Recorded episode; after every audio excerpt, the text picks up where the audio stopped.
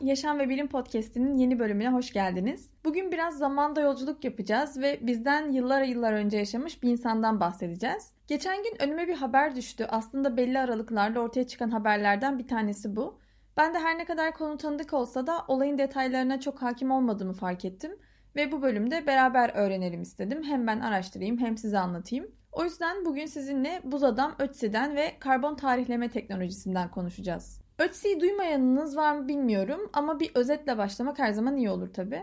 Ötzi dediğimiz kişi ya da diğer ismiyle Buz Adam Ötzi veya Buz Adam sadece Eylül 1991'de İtalya-Avusturya sınırında bulunan Ötzel Alplerinde yürüyüş yapan turistler tarafından kalıntıları bulunan bir insan. Bu kadar sansasyonel bir etki yaratmasının ve bugün hala bahsediyor olmamızın sebebi de bölgedeki iklim koşullarından dolayı çok iyi derecede korunmuş bir şekilde bugüne kadar gelmesi ve doğal yollarla mumyalanmış olarak korunabilmesi. İşte bu yüzden 20. yüzyılın en büyük arkeolojik buluntularından biri olarak kabul ediliyor hem Ötzi'nin vücudu hem de geride bıraktığı diğer eşyaları. Bulunduğu yer Ötzel Alplerinde aşağı yukarı 3 kilometre yükseklikte bir buzul ve bulunduğunda buz kütlesi üzerinde yatar bir halde bulunmuş Ötzi'nin cesedi ya da mumyası. Ee, adı da zaten bulunduğu yer olan bu Ötzel Alplerinden geliyor. Söylenene göre o sene sıcaklıklar normalden biraz daha fazla olduğu için eriyen buzullardan bu işte mumyaya ulaşılabilmiş, ortaya çıkmış, yüzeye çıkmış. Normalde tabi buzul bir bölge ama biraz tesadüfi bir şekilde bulunduğu düşünülüyordu e, yakın bir zamana kadar. Şimdi Ötzi'nin tam olarak ne zamanın insanı olduğuna biraz bakalım. Avrupa'nın en erken şehirlerinin ortaya çıkmasından ve işte hatta Mısır'daki ilk piramitlerin inşa edilmesinden çok daha önce bir tarihe denk geldiğini görüyoruz bunun. Tarihleme yapıldığında bu insan cesedinin yaklaşık 5300 yıldır orada bulunduğu tahmin ediliyor şu anda. Yani bunun işte tarihsel çağlara tarihlediğimizde yaklaşık bir Neolitik çağ ya da geç Tunç çağına e, yani o döneme denk geldiğini görüyoruz. Yürüyüşçüler bu Avusturya ve İtalya sınırındaki buzulun kenarından geçerken işte buzdan çıkıntı yapan bir insan vücudunun üst kısmını fark etmişler. Tabii ilk başta bunun bir arkeolojik buluntu olduğunu anlamamışlar. Yürüyüş yaparken daha önce bir şekilde artık ölmüş bir dağcı ya da yürüyüşçü falan zannetmişler. Yetkililere haber verip cesedi çıkarmışlar buzuldan. Hatta tabii önemini fark etmedikleri için yani sadece normal bir insan olduklarını düşün, olduğunu düşündükleri için paldır küldür çıkarmışlar bu cesedi ve zaten mumya bu sırada çok fazla hasar almış. Ama nihayetinde de toplam 5 günün sonunda mumyayı tamamen çıkartabilmişler. Daha sonra ceset üzerinde bazı çalışmalar yapılmış, derinine inilmiş tabi. Ee, ve bu ön çalışmaların sonucunda mumyanın bir dağcı olmadığı ve en az 4000 yaşında bir mumya olduğunu görmüşler.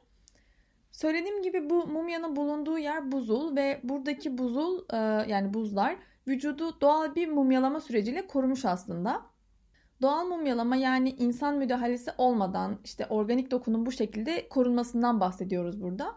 Aşırı soğuk ortam burası ama buna ek olarak işte turba bataklıkları gibi ortamlarda veya oksijenden yoksun olan yerlerde de doğal mumyalaşmanın görülebildiğini biliyoruz. Yani bu ortamlar aslında doğal bir çürümeyi önleyecek ekstrem şartlara sahip çevreler. Ee, ve aslında bu şekilde doğal mumyalanmış bir beden görmek çok sık rastlanılan bir şey değil. Böyle bir mumyalaşmanın olması için gerçekten kuru, donmuş veya işte gerçekten yüksek bir nokta olmalı. Çünkü bir kişi öldüğünde normalde sindirim enzimleri vücudun içindeki hücreleri parçalamaya başladığı için bir bakıma o beden için, o ceset için geri sayım başlamış oluyor. Bu enzimler normalde hücrede kapalı lizozomlarda bulunuyorlar. Ama öldüğümüzde bu lizozom zarları zayıflıyor ve enzimler hücrelerden işte dökülerek hücrelerimizi sindirmeye başlıyorlar. Bu bahsettiğimiz sindirim enzimlerinin çalışması için de belli koşullar gerekli.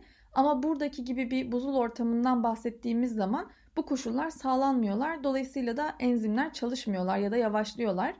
Ötzi'de de aynı şekilde öldükten sonra işte o sırada bulunduğu bölge buzullarla kaplı olduğu için işte iklim şartlarından ötürü vesaire ta günümüze kadar bu şekilde korunabilmiş. İşte ta ki 5300 yıl sonra eriyip bir şekilde turistlerin önüne çıkana kadar. Bu arada aslında bu küresel ısınmayla da biraz alakalı. Çünkü antik zamana dair bulgular sadece Ötzi sınırlı değil. Özellikle kuzey taraflarında eriyen buzulların etkisiyle bir sürü arkeolojik kalıntı ve mumyalaşmış hayvan çok iyi korunmuş bir şekilde bulunuyor son zamanlarda. Aslında buzullar sıklıkla hareket edip çarpıştıkları için yüzeyin altında sakladıkları şeyleri de götürüyorlar. Ama buz örtüleri yani bu kalın tabakalar görece biraz daha sabit oldukları için bunlar da organik materyalleri koruyabiliyorlar. Yani aslında bu bir taraftan hani arkeolojik anlamda iyi bir taraftan kötü. Ee, ama yine de bugüne kadar çıkan bir sürü şey var ve ilginçler. Mesela Langfond denilen bir bölge var. Ee, bu bölgede çok iyi korunmuş 3000 yıllık bir ayakkabı bulmuşlar. Ya da yine 4000 yıl önce benzer yani o taraflarda bir yerde Dovrefjell dağlarında e, ölen ve tüm iç organları hala tek parça olarak korunan bir kuş bulmuşlar. Kızıl kanatlı ardıç kuşu. Bunların yanında işte avcılıktan, ne bileyim tuzak kurmadan, ticaretten ya o zamana dair aslında ipuçları yakalayabileceğimiz birçok şeyden kalıntılar bulabiliyoruz. Norveç'te mesela yakın zamanda yine buzdan çıkan e, kalıntılar var. İşte bir tanesi en eski kalıntı olarak söyleniyor ve 6100 yıllık bir ok sapı. Ayakkabı gibi bu ok sapı da yine Langford bölgesinde bulunmuş. Bayağı da korunmuş bir şekilde. Yani burada işte zamanında belki bir avcının birisinin o oku bir şekilde attığı, onun bir yere saplandığı, bir daha bulamadığı ve üzerine yine buzlarla kaplanarak günümüze kadar geldiği düşünülüyor. Tüm bunlar aslında baktığımızda buraların benzersiz bir arkeolojik bilgi kaynağı olduğunu görüyoruz. İleride de hani çıkacak şeyler aslında merak uyandırıyor. Çünkü eski zamanı birazcık bizim için ışık e, ışık koymuş oluyor. Yani o zamanla neler yaşandı, insanların yaşam tarzları nasıldı bunlara dair biraz bilgi sahibi olmamızı sağlıyor.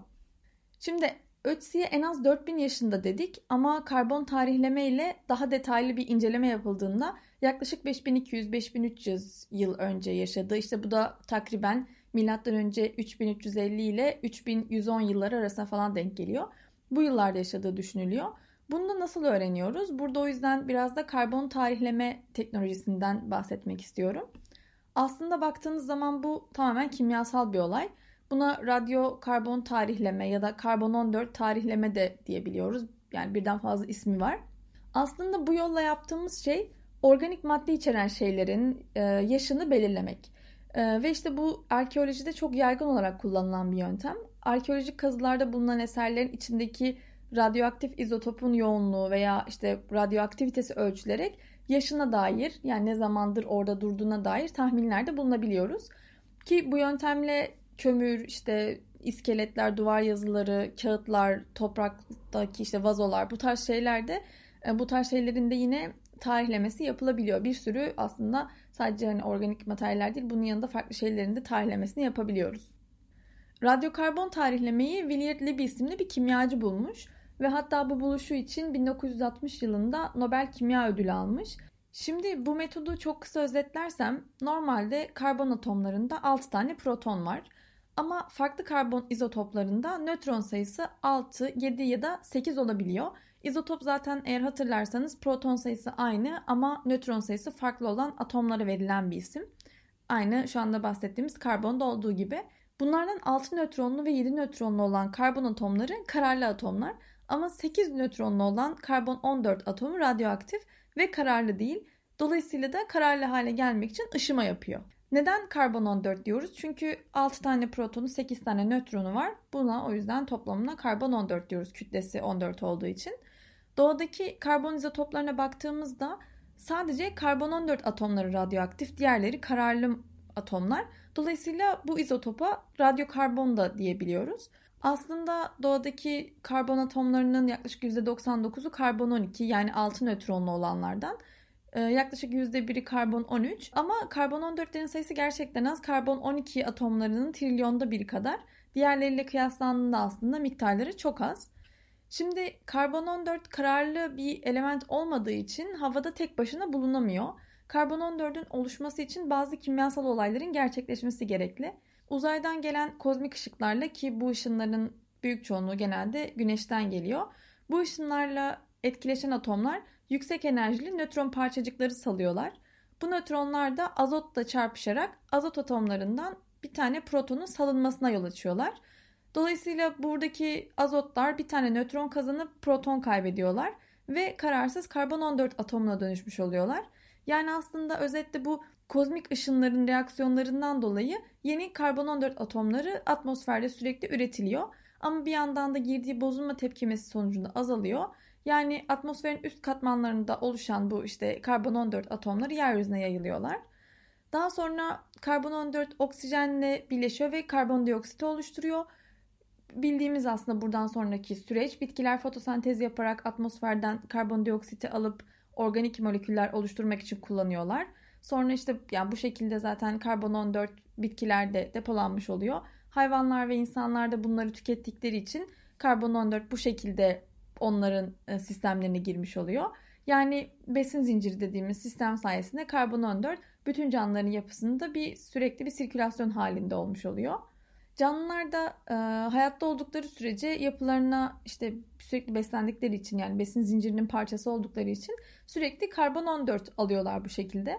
Ama öldüklerinde dışarıdan karbon 14 alımı duruyor ve zamanla vücuttaki karbon 14 miktarında azalma başlıyor. Karbon 14'ün yarılanma süresi 5730 yıl kadar. Yani daha açık bir şekilde ifade edersek bir canlı öldükten sonra 5730 yıl geçtiğinde vücudundaki karbon 14 miktarı öldüğü andakinin yarısına inmiş oluyor. Başlangıçtaki karbon 14 miktarını ve bu miktarın 5730 yıl sonra yarılanacağını bildiği, biliyorsak eğer o andaki ölçebildiğimiz karbon 14 miktarına bakarak canlının ölümünün üzerinden ne kadar süre geçtiğini yani ne kadar süredir karbon 14'ün azalmakta olduğunu hesaplayabiliyoruz. Başlangıçtaki karbon 14 miktarına baktığımız yani bunu nasıl biliyoruz diye sorarsak burada da aslında karbon 12'yi referans alıyoruz. Çünkü bu kararlı bir molekül ve e, kararlı bir e, atom ve canlılar eğer ölseler dahi vücutlarındaki karbon 12 miktarı hep sabit kalıyor ve canlı vücutlarındaki karbon 14'ün karbon 12'ye oranının e, sabit olduğu biliniyor. E, bu oran kullanılarak da e, işte on, karbon 12 miktarını biliyoruz. Dolayısıyla burada bir yine oranlayarak karbon 14'ün miktarının başlangıçta ne kadar olduğunu tespit edebiliyoruz aslında. Bu yarılanma süresine baktığımızda karbon 14 yöntemiyle güvenilir bir biçimde belirlenebilecek en eski tarih yaklaşık 50 bin yıl öncesi. Yani aslında az önce ötesi için 5000 yıllık bir pencere açtık ama bunu 50 bin yıla kadar genişletebiliriz bu teknoloji sayesinde. Bu söylediğim gibi arkeolojide çokça kullanılan bir yöntem. Hatta Göbekli Tepe'nin, Çatalhöyük'ün ya da Anadolu'daki birçok yerleşimin tarihlendirme çalışmalarında da kullanıldı. Hatta ve hatta Marmara yapılırken o çevredeki Bizans dönemine ait pek çok kalıntı bulunmuş ve İstanbul'un bilinen yerleşim tarihinin 2500 yıl değil 8500 yıllara kadar uzayabileceğini, gerileyebileceğini görmüşler aslında ne kadar hani potansiyel bir şey olduğunu buradan da görebiliyorsunuz zaten. Tabii bu yine %100 çalışan bir yöntem değil. Yani bir tahmin veriyor bize. Ee, kesin bir şekilde söylemiyor. Tahminlerle yürütüyoruz işimizi. Çünkü bazı doğa olayları ya da insan aktiviteleri sonucunda bu karbon 12'nin, karbon 14'ün oranı, miktarı değişebiliyor atmosferde. Mesela işte güneş patlamaları olduğunda atmosfere uzanan bu kozmik ışınlar karbon 14 seviyesini artırıyorlar. Ya da işte bunun yanında mesela 1950'lerdeki nükleer silah denemelerinde o yıllardaki karbon 14 seviyesini değiştirdiği için yani onu artırdığı için yine buradaki oranı bozduğunu bozduğundan bahsediliyor. Bunların yanında tabii insan aktiviteleriyle de değişebiliyor bu oran. Kömür, petrol, doğalgaz gibi yakıtların kullanılmasıyla e, bu atmosferdeki yine dengeler değişiyor. Dolayısıyla yani tüm bu doğal olan ya da doğal olmayan artışlar aslında tarihleme konusunda belirsizliklere neden oluyorlar. Ama tüm bunlara rağmen yine de elimizde yaklaşık olarak bir değer verebiliyor. Şimdi radyokarbon tarihlemenin bu özetinden sonra tekrardan Ötzi'ye dönelim ve neler keşfedilmiş bugüne kadar biraz da ona bakalım. Sadece o dönemde yaşadığı değil, yani yaşından boyuna işte hastalıklarına kadar bir sürü bilgi edinildi hakkında farklı teknolojiler kullanılarak tabii. Mesela Ötzi'nin kalıntılarının yanı sıra o sırada giydiği kıyafetin, taşıdığı aletlerin de kalıntılarına ulaşıldı. Öyle olunca bu bize sadece yani Ötzi bizim için sadece bir mumya olmaktan çıkıp bizi 5300 yıl öncesinde insanların ne yaptıklarını tahmin edebilmemizi sağlayan bir şeye dönüştü. Belki yine zaman tüneli demek doğru olur buna. Ee, ve bunlardan hani bu etrafında bıraktığı eşyalardan da yola çıkıp bir aşağı yukarı nasıl bir şey, nasıl bir hayat yaşıyordu bunlara aslında bakabiliyoruz. Mumyanın kemik analizi yapıldığında öldüğünde 40'lı yaşlarında olduğunu tahmin etmiş bilim insanları. Boyu işte 1.60 boylarında yaklaşık 50 kilo bir insan olduğu düşünülüyor. Sonra deri altında çok fazla yağ birikmemiş bu yüzden zayıf bir insan olduğunu düşünüyorlar. Genetik analizlerinden yine muhtemelen kahverengi gözlü, koyu kahverengi saçlı olduğu düşünülüyor. Etnik sınıflandırılması için de DNA analizleri yapılmış. Ötzi'nin genomuna göre onun bu kıta Avrupa'sının şu anki popülasyonlarına değil de Sardunya ve Korsika adalarının sakinleriyle daha genetik bir yakınlık paylaştığı görülmüş. DNA özelliklerine göre işte Ötzi'nin 8000 ila 6000 yıl önce Anadolu'dan yani işte günümüz Türkiye'sinden e, gelen ve Avrupa'nın paleolitik çağ avcı toplayıcılarının yerini alan Neolitik çağ çiftçi göçünün bir parçası olduğu düşünülüyor. Yapılan başka araştırmalarda da yine hani bu hem genetik analizler hem farklı analizlerle e, işte bağırsak parazitleri dahil bir sürü farklı hastalıktan muzdarip olduğunu görüyorlar. Mikroskopik analiz yapılıyor midesinde ve mide ülserine ya da işte gastrite yol açan bakterilerin orada kalıntıları bulunuyor. Mesela başka dişlerinde aşırı aşınmalar olduğu görülüyor. Eklemlerinde yine problemler, aşınmalar ve yıpranmalar olduğu görülüyor. Akciğerlerinin mesela isle kaplı olduğu görülmüş. Bu da hani muhtemelen hayatı boyunca açık ateşin etrafında çok fazla zaman geçirdiğini gösteren bir ibare olarak düşünülmüş. Yine diş çürümesi, yani diş eti hastalığı, e, diş travması belirtileri bile görülmüş. E, bunun dışında başka bakıyorum işte damar sertleşmesi ne yatkın olduğu görülmüş. Daha sonra yine bu taramalardan kalbinde bir problem olduğu görülmüş ve hatta en eski kalp hastası vakası olarak söyleniyor şu anda. Bunun dışında sıfır kan grubu olduğu ve laktoz intoleransı olduğu ortaya çıkmış. Yani bu teknikler o kadar çılgın ki aslında hani muhtemelen işte burnunun ya da birkaç omurgasının kırık olduğunu falan bile anlayabiliyoruz. Hatta hatta bence bu çok ilginç. Kafasındaki saçlardan yani o saçların ucundaki kesimlerden saçını kestirdiğini falan görebiliyoruz. Yani o erken dönem saç kesimine dair bile bilgi edinebiliyoruz hakkında. Sonra mesela yine izotopik analizlerle ölmeden önce ne yediğine kadar bir tahmin elde ediliyor. Çünkü midesindeki kalıntıların yine e, analizi yapıldığında son yemeğinin hani bu burası biraz ezber bilgi sanırım ama son yemeğinin işte dağ keçisi ve kızıl geyikten elde edilen yabani et, siyez bu, buğdayından işte tahıllar, tuhaf bir şekilde e, zehirli bir ot içerdiği falan görülmüş. Ama bu tabi eğrelti otu zehirli. Bunu tabi yemiş mi yoksa bir yemeği tutmak için böyle bir işte sargı gibi mi kullanmış ya da herhangi bir hastalığı tedavi için mi kullanmış? Bunu bilmiyoruz ama zehirli bir şey. Ee, daha sonra Ötzi'nin vücudunun farklı yerlerinde şu anda belki hani dövme diyebileceğimiz bazı çizgiler görülmüş. Bunların yani şöyle düşünülüyor. Özellikle yapıldığı yerlere bakıldığında tam olarak hani dövme gibi değil ama belki hani bir şifa niyetiyle yapıldığı daha hani böyle terapetik bir amaca hizmet ettiği düşünülüyor. Hatta bu yüzden işte acaba akupunktur mu, akupunktur bölgeleri mi diye düşünülüyor. Yakın yerlerde görülmüş çünkü. Ee, yani bedeniyle ilgili bu şekilde bir sürü aslında belki hayal edemeyeceğimiz kadar çok bilgiye ulaşabiliyoruz.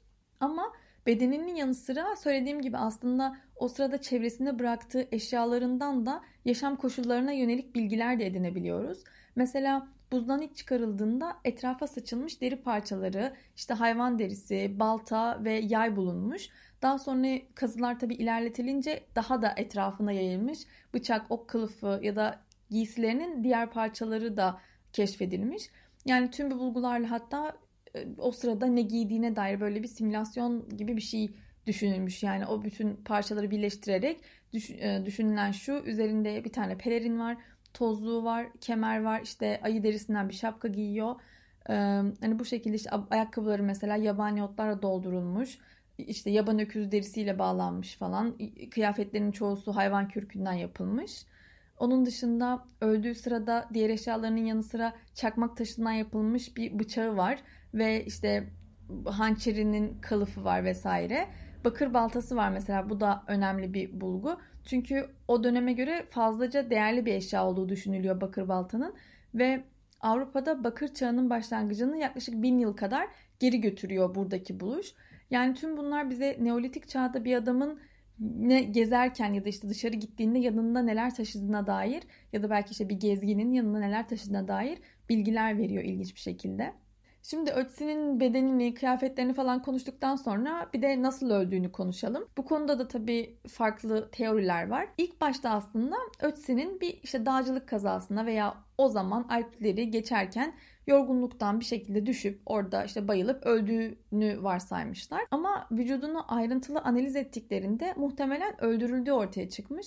Çünkü X-ray ile baktıklarında sol omzunda bir ok yarası tespit etmişler ve bu yani bir o yara bir de beyninde de başka bir travma keşfedilmiş. Yani başka böyle küt bir cisimle vurulduğu görülmüş. Ama ok yarasının daha hani asıl ölümüne sebep olan yara olduğu düşünülüyor. Bunun yanında mesela Salih'in baş parmağı ile işaret parmağı arasında aktif bir savunma yarası diye düşünülen bir kesik görülmüş. Muhtemelen Ötzi'nin ölmeden birkaç gün önce bıçaklanmış olabileceğini gösteriyor. Hatta bu okla vurulduğunda bu yarası hala iyileşmemiş yani. Bunun dışında söylediğim gibi işte bu okun ana ölüm sebebi olduğu ortaya çıkıyor. Çünkü okun bu oluşturduğu yara sonrasında birkaç dakika içinde kan kaybından ölmesinin mümkün olduğu söyleniyor. Şimdi araştırmacılar muhtemelen işte Ötzi'nin pusuya düşürüldüğünü ya da bilinmeyen bir saldırgan tarafından arkasından atılan bir okla vurulduğunu düşünülüyor. Ee, daha sonra hani kafa travmasının öncesinde mi sonrasında mı denk geldiği tam bilinmiyor. Ama tabii bunlar yine teoriler. O şu andaki elde ettiğimiz verilerden ortaya çıkarabildiğimiz. Tüm bunlar e, bugüne kadar bildiklerimiz tabii ama üzerinden yaklaşık 30 sene geçmesine rağmen Ötzi'nin bedeni üzerindeki araştırmalar hala devam ediyorlar. Çünkü hem hassas bir alan çalışmak için yavaş ilerleniyor hem de teknoloji günden güne artıyor. Yani teknolojinin bize sundukları günden güne artıyor ve gün geçtikçe farklı şeyler mümkün oluyor. Mesela çok yakınlarda çıkan bir makalede aslında Ötzi'nin bedeninin korunmasına dair bugüne kadar bildiklerimizden farklı bir senaryo söyleniyor. Çünkü normalde düşünülen senaryo şu şekilde. Ötzi bir saldırıya uğruyor. Kaçarken sonrasında ya da işte dağda saklanırken kan kaybından bitkin düşüyor. Sonra onu buzulların hareketinden koruyan sığ bir oyukta donarak ölüyor. Burada eşyalarıyla birlikte mumyalaşıyor. Sonra çok geçmeden iklim değişiyor. Sıcaklıklar düşüyor, düşüyor, düşüyor ve vücudunu iyice buzlarla kaplıyorlar. Sonra vücut tabi donarak kuruyor. Daha sonra bu buzluğun altında işte yani buzla kaplanıyor. Ee, bir dışarı etkilerden etkilenmiyor. Burada binlerce yıl kalıyor ve nihayetinde karlar, buzlar erimeye başladı, başlıyor ve 1991 yılında artık açığa çıkacak kadar eriyor ve turistler bunu buluyorlar. Ama bu yeni makalede bununla ters düşen bazı tahminlerden bahsediliyor. Arkeologlar radyokarbon tarihlemesine ve vücudun yakınında bulunan farklı organik materyallere mesela işte yapraklara, çimenlere, gübreye ilişkin analizlere dayanarak Ötzi'nin aslında sonbaharda değil de ilkbaharda öldüğünü inanıyorlar. Bu da cesedin aslında yaz ayı boyunca yani öldüğünden sonraki ortaya çıktığı anlamına geliyor. Hem bu organik materyallerin bazılarının da Ötzi'den daha genç olduğu tespit ediliyor ki bu şu demek. Yani Ötzi'nin vücudu eğer sürekli bir buzun altında kaplı kalsaydı ondan daha genç materyaller bununla aynı katmanlarda bulunmayacaktı. Ee, dolayısıyla bu şunu gösteriyor bize aslında. Bu geçen 5300 e, yılda bu buzlar birden fazla kez eriyor. Vücudunu yani Ötzi'nin bedenini açığa çıkarıyor. Sonra tekrar donuyor. Ee, bu şekilde bir sürekli işte çıktı girdi yani yüzeye çıktı girdi gibi bir durumla aslında karşılaşıyoruz. Bu yeni makaleye göre ayrıca Ötzi'nin keşfedildiği çukurda değil de başka bir yerde öldüğüne inanılıyor. Onun özellikle bu etrafına dağılan eşyalarından da yola çıkarak daha yüksek bir noktada öldüğünü ve bir süre sonra ilkbahar ve yaz akıntılarıyla ya da kayan buzlarla muhtemelen vücudunun bu şekilde bulunduğu oyuya itildiğini gösteriyorlar. Hatta buna göre zaten bu kadar özel bir korunma olmadığı için çünkü Ötzi'nin ilk düşünüldüğünde, ilk bulunduğunda çok özel bir şekilde mumyalandığını yani çok tesadüfi bir şekilde o buzların altında kaldığını düşünüyor, düşünüyorlardı. Ama şu anda bu yeni bulgulara göre aslında bu bu kadar özel bir durum değil. Bu yüzden de belki başka böyle donmuş mumyalar da bulunabilir ileride buzullar eridikçe diye düşünüyorlar. Yani aslında insan kaynaklı iklim değişikliği nedeniyle bu küresel işte sıcaklıklar yükseldikçe ya da işte buzlar eridikçe daha fazla tarihi bu şekilde mumyalar, bedenler ya da farklı işte kullanılan eşyaların e, yüzeye çıkma ihtimali daha çok var. E, bu yüzden de heyecan uyandırıyor aslında hani daha neler göreceğiz gibi düşündüğümüz zaman. Şimdi Ötzi aslında şu an standartlaşmış bir gözle baktığımız çağlara yani ta 5000 yıl öncesine kadar giden bir şey sunuyor bize ve bu kadar yıl önce yaşamış bir adamın hayatına ve onun zamanına bir bakış sunuyor. Yine de giydiği giysiler ve taşıdığı eşyalar, aletler onun çevreye son derece uyumlu olduğunu gösteriyor. Çünkü işte etrafındaki e, hayvanlardan e, kıyafetlerini yapıyor. İşte yediği şeyler o bulunduğu yerdeki e, bitkilerle çok benzer şeyler. Aynı zamanda da bilgili olduğunu da gösteriyor. Yani sonuçta elindeki bulduğumuz eşyalardan da oklardan da bir şekilde bu çağının teknolojilerini kullandığını görüyoruz. Mumyası yani Ötzi'nin bedeni bulunduğu haliyle şu anda Güney Tirol Arkeoloji Müzesi'nde saklanıyor. Çünkü bulunduğu yer aslında sınırda bir yer İtalya-Avusturya sınırında ama İtalya'ya daha yakın olduğu için İtalya'ya verilmiş. Bu müzede sabit eksi 6.5 santigrat derecede tutuluyor. Ee, ve bunu bir şekilde görebiliyorsunuz gezerken böyle ufak bir pencere yardımıyla. Ee, bu etrafındaki hani eşyaları da kıyafetleri de orada sergileniyor. Gezerseniz hani ötesiye bu şekilde bakabiliyorsunuz. Ee, eşyaları da tabii restore edilmişler kıyafetleri falan onları da e, mümkün olduğu kadar orijinal şekline yakın bir şekilde görebiliyorsunuz. O yüzden İtalya'ya giderseniz muhakkak bir selam verin derim ben. Evet bugünlük bölümümüzün de bu şekilde sonuna gelmiş olduk. Umarım faydalandığınız ilginç bir bölüm olmuştur. Eğer detaylı okumak isterseniz yine kullandığım kaynakları podcast'te eklenmiş bir şekilde bulabilirsiniz. O zaman şimdilik görüşmek üzere. Hoşçakalın.